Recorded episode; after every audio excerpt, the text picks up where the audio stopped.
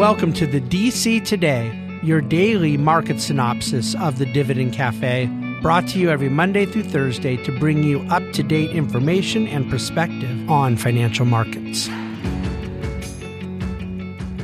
Well, hello and welcome to a Monday edition of the DC Today, second Monday in a row, coming off of a lot of fun and drama in financial markets. And so there is a sense of deja vu, and I recall vividly many Sundays going down this path roughly 15 years ago, where there was some sort of an announcement and intervention and whatnot that was, you know, quite newsworthy in the midst of financial markets back both before and during throughout the financial crisis. So we've had a couple weekends in a row, and yet there's a part of me that just wants to resist that temptation.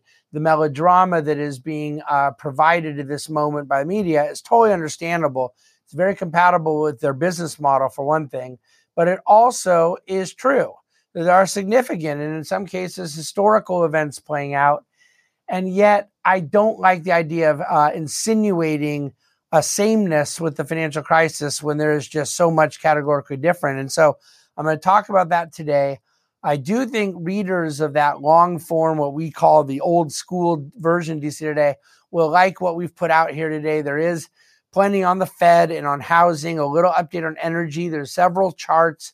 And I want you to get to all that at the written thedctoday.com. But I'm going to spend my main time here after I just quickly recap markets here for you, watching the video and listening to the podcast, with a little explanation or update as to where we see things in the banking system, financial markets, potential policymaker response, etc. So the Dow ended up 383 points. It's 1.2% today. The S&P was up 0.9%. The NASDAQ up 0.4%. The 10-year Treasury yield was up 9 basis points, which still, by the way, only brings it to 3.48%. That's how far down yields were near the end of last week. You know, the Dow, to make a point I wrote into DC Today yesterday, decided to help me out by almost to the penny going up today when it went down Friday. And the up-down action of last week, where you were up a lot, down a lot, up a lot, down a lot, each and day, literally day by day. I don't think there were two consecutive down days or two consecutive up days. I don't think there were any days that weren't triple-digit drops, okay? So this is just textbook back-and-forth volatility wrapped in an enigma of directionlessness. Listen, that is the worst environment to try to trade in. If you think you're going to know what is going up one day, down the next, I think you have some problems with reality. It is the markets are very susceptible to the possibility of certain things worsening. There is definitely gamesmanship. There is definitely hopes for some financial institutions to be able to pick through carnage of others, waiting for whatever sweeteners policymakers may or may not offer, all of that kind of stuff playing out. That causes something to go up a lot on a headline one day. And I'll give you some more explanation on it in a moment. But my point is that with the Dow up 385 today, I'm going to get emails, people saying we're out of the woods. And we were down 385 on Friday. So we're out of anything. I don't know that we're dropping 500 tomorrow or going up 500. I have no idea.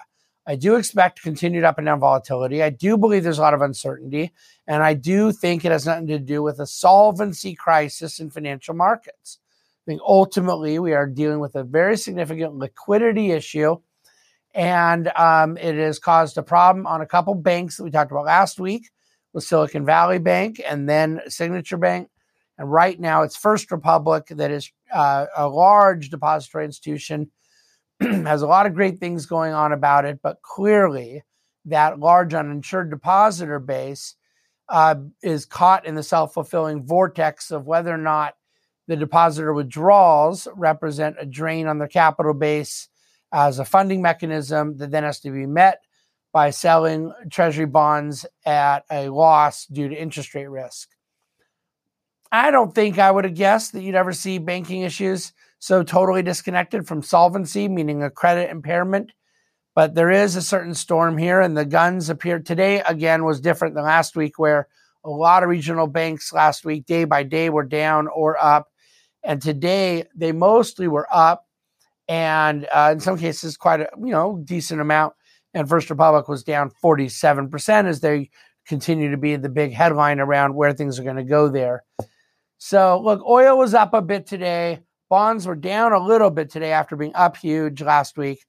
And equities were up quite a bit, primarily with the Dow. So I think I've given you that kind of summary of markets. But the recap of where we are is that, as I discussed with you a week ago, Signature Bank and Silicon Valley, which was the larger one, 15th or 16th largest on deposit level, ran into a credit downgrade threat. And then upon that word, needed to go raise equity capital to try to please the credit rating agencies, and tried to do that by raising equity capital, which then somehow became known to the certain depositors, particularly large venture capital firms that have a lot of money in different portfolio companies, that then telegraphed their fear about the depository health, which caused a big run on deposits, which caused them to not be able to raise equity capital,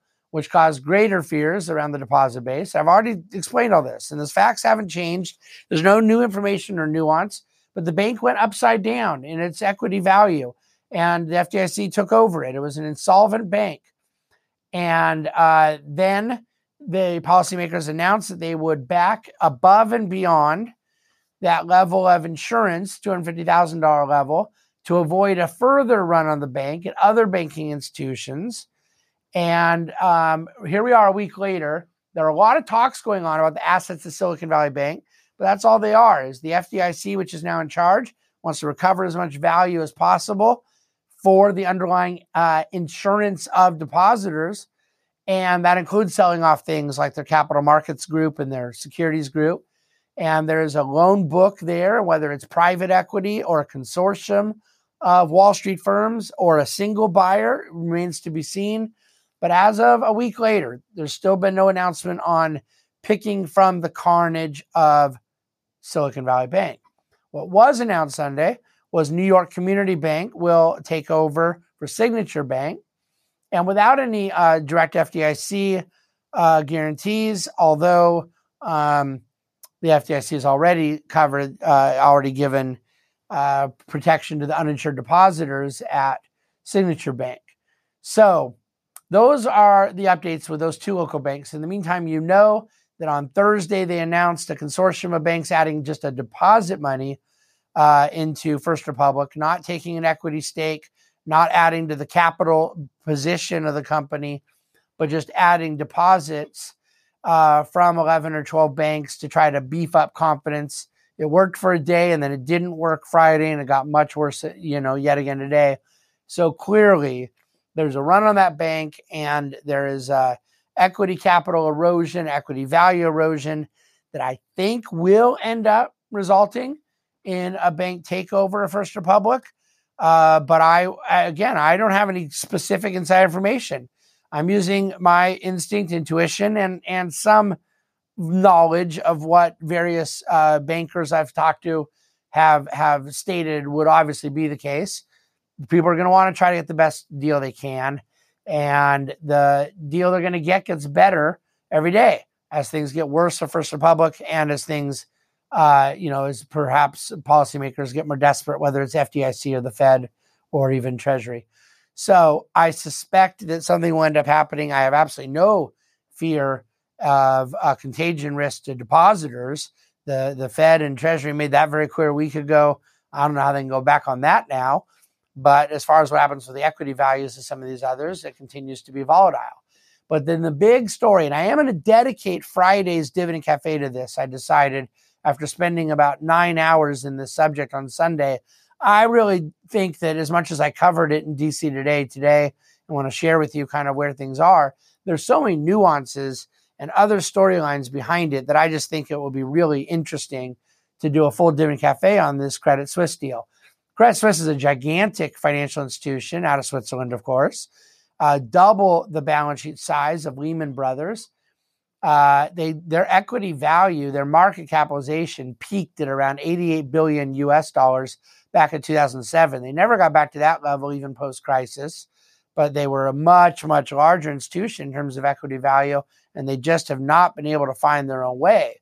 And then finally, push came to head. There's a significant amount of bondholders out there. Sovereign banks own the debt, and then counterparties, both counter to various hedging agreements, swaps, derivative transactions, and other more traditional financial transactions, that the counterparty risk was quite substantial. And so effectively what happened is Credit Suisse has sold to UBS, which is the bank that bought Paine Webber, which was the first Wall Street firm I worked for.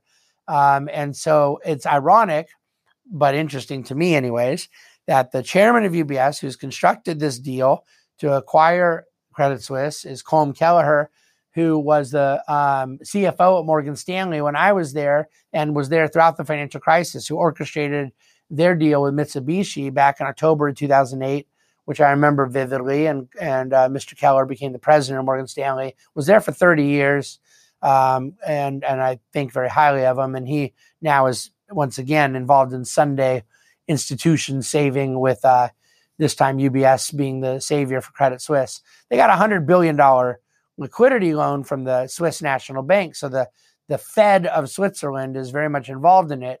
And there's no explicit deal announced to provide more backstopping, but I am quite confident that at this point, the Swiss bank is in this infinitely. Hopefully $100 billion of liquidity collateralized by the assets of the combined entity will be enough. But if that Swiss bank had to put up more, I don't think at this point there's any choice that they would have to, other than a full-blown nationalization, which is what they were trying to avoid with Credit Suisse. Yeah, the market was up 380 points. You could say it was the reason why, but the futures by the time I went to bed last night were flat. They didn't spend. I was up for over 3 hours before the market opened this morning, and they weren't up much then. They kind of went higher right before the market opened. But there wasn't a huge rally at the news. And again, I think that has to do with the fact that maybe a certain crisis over there was averted and some of the contagion risk that would have come therewith. For the most part, I think markets know that they don't really know what the next shoe to drop may be. And there's a need to stop playing whack-a-mole here, kind of see some of this come to a conclusion. The Credit Suisse deal had different regulators, different central banks, different political oversight, not to mention different politics of the citizens of these countries. So there's a lot going on. And I do believe that there will be more headlines, whether it's off of Silicon Valley's sale, whether it's off of what ultimately happens at First Republic, more backlash around this Credit Suisse event. Equity holders are going to get a few $1 billion, which is down 97% almost from what it once was. The secured bondholders are going to be made whole, it appears. The counterparties are going to be made whole, and they live to fight another day. But that's a messy deal, messy story, and a messy world. And meanwhile, the Fed is supposed to meet tomorrow all day at the Fed Open Market Committee, and we'll see what they announce they're going to do on, on Wednesday. They'll make their announcement. And futures now have come all the way down to 50-50 as to whether or not they will not raise at all or raise a quarter point. There's a 0% chance of raising half a point, where you recall a couple of weeks ago that was like 70 or 80% chance. And I say in DC Today, the written portion of today, I can only tell you what I expect they will do. As far as what I think they ought to do, this is a no-brainer. The notion of tightening monetary policy in the midst of a bunch of big failures is just the most ridiculous thing I've ever heard. But I do think they feel somewhat trapped, and I do think they feel a credibility gap of their own making. And I expect they probably will raise a quarter point and then yet soften that by basically telling markets we're done, like severely telegraphing that they won't do anything beyond that. Maybe they won't even do the quarter point, but I don't know. They haven't whispered that to sources, and I think they would be whispering that if they wanted to. So perhaps they do one more quarter point. Remember, the ECB did go forward with a half point last week, And yet I will be utterly shocked if they are able to do more in the midst of everything going on right now. So that's kind of where I got to leave things here. Quite an adventurous weekend. Lots happening in markets. More volatility than a big move down or big move up. Markets still up on the quarter in certain indexes. Obviously down from where the highs were. But really, since a lot of this stuff reached peak volatility as the Silicon Valley news about a week and a half ago was going, markets are either flat or up, depending on what day you want to use as the starting point. So that's the world we're in now. Thank you for listening to. Thank you for watching. Thank you for reading the DC Today. I'll look forward to coming back to you tomorrow, Tuesday, with another adventurous update of markets. The Bahnsen Group is a group of investment professionals registered with Hightower Securities, LLC, member FINRA and SIPC, and with Hightower Advisors, LLC, a registered investment advisor with the SEC. Securities are offered through Hightower Securities, LLC. Advisory services are offered through Hightower Advisors, LLC. This is not an offer to buy or sell securities. No investment process is free of risk. There is no guarantee that the investment process or investment opportunities referenced herein will be profitable. Past performance is not indicative of current or future performance and is not a guarantee. The investment opportunities referenced herein may not be suitable for all investors. All data and information referenced herein are from sources believed to be reliable. Any opinions, news, research, analyses, prices, or other information contained in this research is provided as general market commentary and does not constitute investment advice. The Bahnsen Group and Hightower shall not in any way be liable for claims and make no expressed or implied representations or warranties as to the accuracy or completeness of the data and other information, or for statements or errors contained in or omissions from the obtained data and information referenced herein. The data and information are provided as of the date referenced. Such data and information are subject to change without notice. This document was created for informational purposes only. The opinions expressed are solely those of the Bahnsen Group and do not represent those of Hightower Advisors, LLC, or any of its affiliates. Hightower Advisors do not provide tax or legal advice. This material was not intended or written to be used or presented to any entity as tax advice or tax information. Tax laws vary based on the client's individual circumstances and can change at any time without notice. Clients are urged to consult their tax or legal advisor for any related questions.